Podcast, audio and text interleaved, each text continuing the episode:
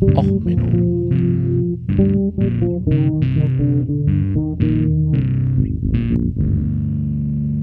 Der inkompetente Podcast über Dinge aus Militär, Technik und Computer, die so richtig in die Hose gingen. Hallo, herzlich willkommen zu diesem kleinen Bonus von Och Menno. Und zwar der Bonus Umweltschutz ist Heimatschutz. Warum geht, worum geht's? Nun, ähm, ich habe mehrfach ja immer gesagt, hey, lass uns doch mal ein bisschen ähm, bei der Bundeswehr was ändern. Jetzt gibt's ja dieses 100 Millionen, äh, 100 Milliarden Bonusvermögen. Und dann ist ja mal so bei Twitter, ja, mach's doch besser. Gut, dachte ich mir, ich mache jetzt mal heute den Bonus. Wenn man mir sagt, ich bin Verteidigungsminister, was würde ich machen, damit Deutschland möglichst sicher ist? Was würde ich machen? Nun, ich würde erstmal die allgemeine Resilienz, also die Durchhaltefähigkeit steigern. Wird heute ein kleiner Bonus, mal so eine kleine Bonus-Laber-Episode, damit ich einfach die Ideen so ein bisschen den Kopf kriege, bevor ich hier lange Twitter-Rants schreibe. Ne? Also äh, für die Leute, die mir auf Twitter folgen, äh, vielleicht hier nicht sowas viel Neues, aber also als erstes habe ich ja immer so einen kleinen Beef mit den Fallschirmjägern. Warum? Naja, das Hauptding bei Fallschirmjägern ist, sie sind gut. Sie sind nützlich. Sie machen das, was sie können, extrem gut. Schnell in Einsatz gehen. Wie gesagt, gibt eine längere Folge jetzt demnächst nochmal. Aber 4100 Mann haben wir davon zurzeit. Brauchen wir so viele? Weiß ich nicht. Ich würde die ein bisschen umstrukturieren. Ich würde einen Teil davon als neue Truppe aufstellen.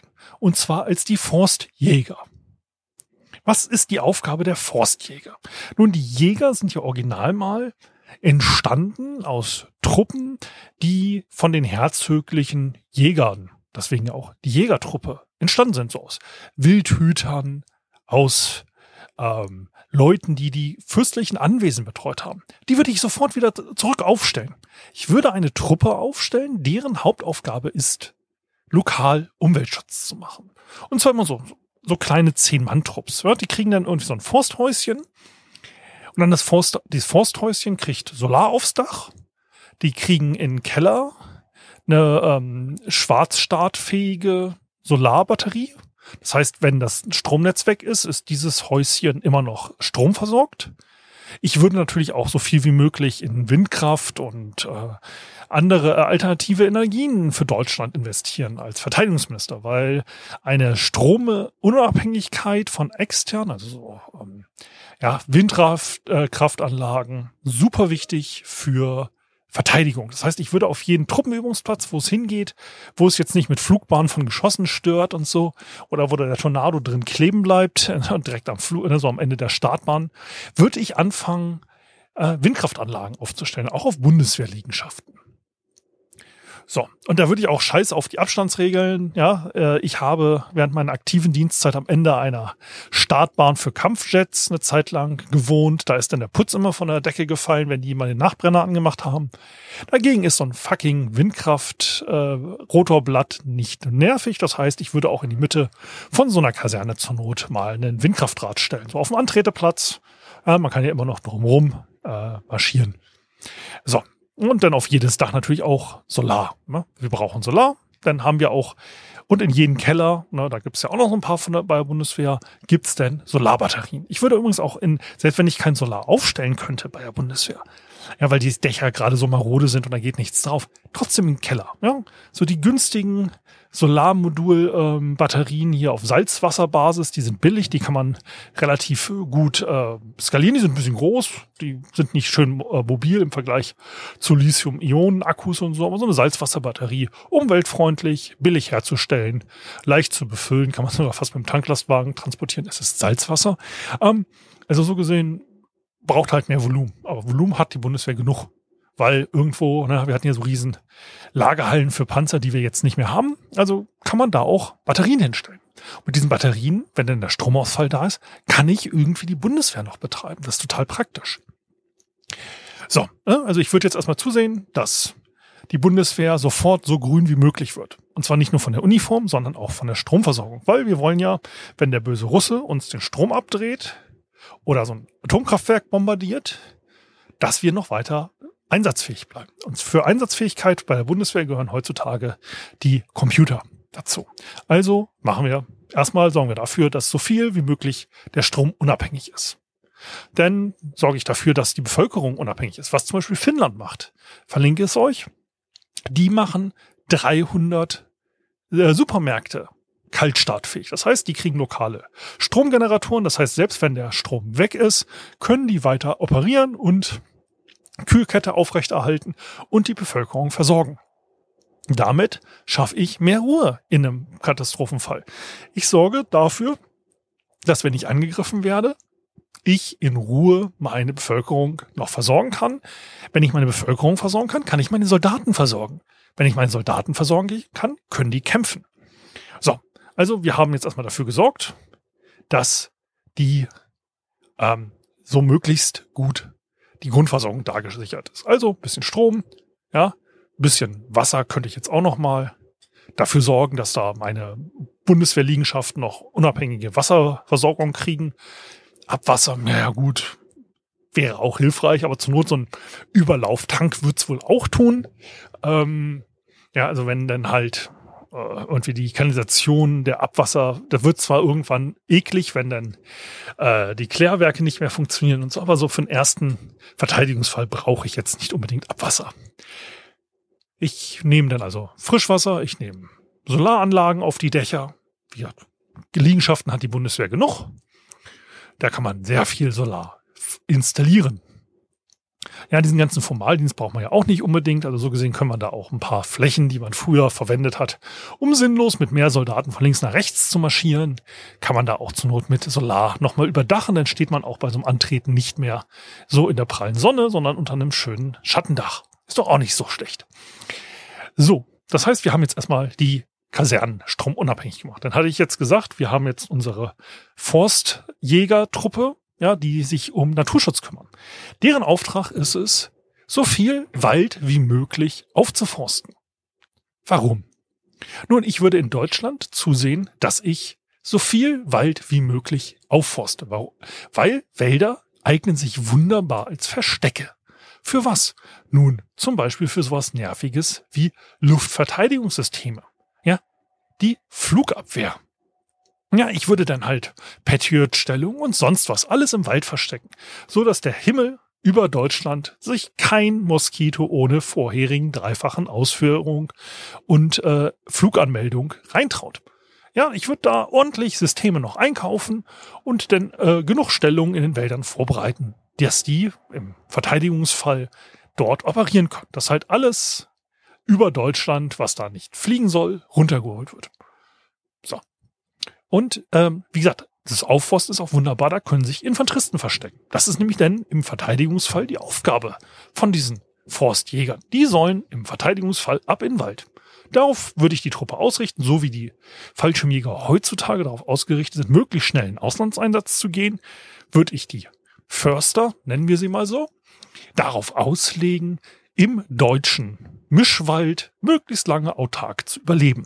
Dafür sollen die dann auch gerne wie die Hamster, was ja bei den Preppern gern beliebt ist, auch gern schon mal Stellungen vorbereiten oder auch schon mal ein bisschen Nahrung vergraben. Das kann man ja so entsprechend vorbereiten.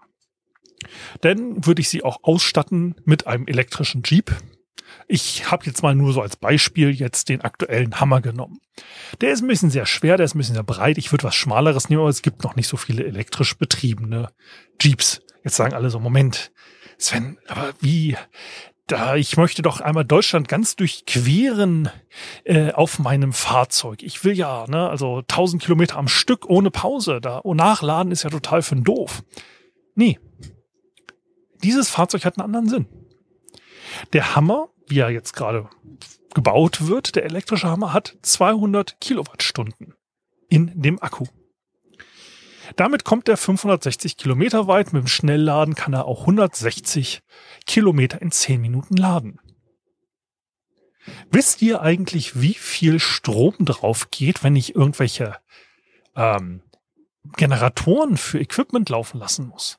Wenn ich irgendwo ja, Batterien an und nachfüllen muss, weil viele Geräte bei der Bundeswehr oder auch beim Militär allgemein sind Einwegbatterien. Das ist ein riesen logistisches Problem. Wenn ich alles mit Akkus ausstatte, habe ich auf einmal 200 Kilowattstunden im Akku dieses Hammers. Das heißt, ich kann die Hälfte locker verladen, dann kann der Hammer sich wieder bewegen und wie gesagt, selbst wenn Stromausfälle da sind, wir haben ja dafür gesorgt, dass genug Orte in Deutschland Inselbatterien haben, die dann mit lokaler Solarenergie wieder aufgeladen werden. Das heißt, selbst wenn ich nicht bis in den Wald ein Kabel gezogen habe, ähm, kann ich dort wieder nachladen und kann halt im Zweifelsfall mein Equipment dort eine relativ lange Lauf lassen. Der durchschnittliche Jahresverbrauch übrigens eines Ein-Personen-Haushalts sind 2000 Kilowattstunden. Das heißt, so ein Auto, wenn ich in den Akku rangehe, von so einem modernen E-Auto, also diesen riesen Klopper, habe ich ein Zehntel meines Jahresbedarfs an Strom. Damit kann ich einen Soldat im Feld, der nicht so viel für einen Kühlschrank übrig hat, der nicht so viel für Warmwasserversorgung und so über hat, kann ich schon relativ lange meine Funkgeräte und sonstiges betreiben. Und das ohne größere Probleme. Gut, ich werde jetzt nicht unbedingt Mörder große Strecken zurücklegen, aber das mache ich eigentlich in einem Krieg auch nicht unbedingt. Und jetzt kommt der große Punkt wo sich jetzt alle an den Kopf fassen würden. Ich würde die Moore wieder verwässern. Deutschland war eigentlich mein Moorland. Ja, wir haben eigentlich von der Nordsee runter an der gesamten Grüß, äh, Grenze von Polen und an der gesamten Grenze unten in Süddeutschland Moorgebiete. Gerade die, ja, die an der Oder entlang gehen, die Moorgebiete, würde ich sowas von renaturieren. Ja, da wäre ich der militanteste Umweltfreund überhaupt. Warum? Weil das die Grenze dicht macht nach Polen. Die muss ich dann nicht vernünftig verteidigen. Ein Panzer, der im Schlamm feststeckt, kämpft nicht. Je mehr ich die Moore und die Wälder wieder aufforste, desto weniger Manöverraum hat der Gegner. Weil im Idealfall ist ja meine Förstertruppe da in den Naturschutzgebieten unterwegs und macht dort in Ruhe schon mal die Stellung fertig. Die kennen das Gebiet vor Ort. Die wissen, wie man durch den Morast durchkommt. Aber ein Gegner, der nicht die guten Landkarten hat, der nicht genau weiß, wo was los ist, der wird versinken. Und dann brauche ich eigentlich nur noch die Grenze nach Tschechien absichern, weil da gibt's nicht so viel Moorgebiet. Aber da kann man ja auch Aufforstprogramme machen und ein bisschen die Landschaft naturnäher gestalten. Und damit ist jetzt nämlich ein Punkt auf einmal widerlegt. Wir haben ja immer dieses, oh, ja, Militär, das ist kein Umweltschutz, du willst die Bäume platt machen und so. Nein. Wenn ich verteidigungstechnisch mal überlege, ist die beste Verteidigung eigentlich so viel Umweltschutz wie möglich zu machen in Deutschland. So viel wie möglich Strom lokal zu produzieren.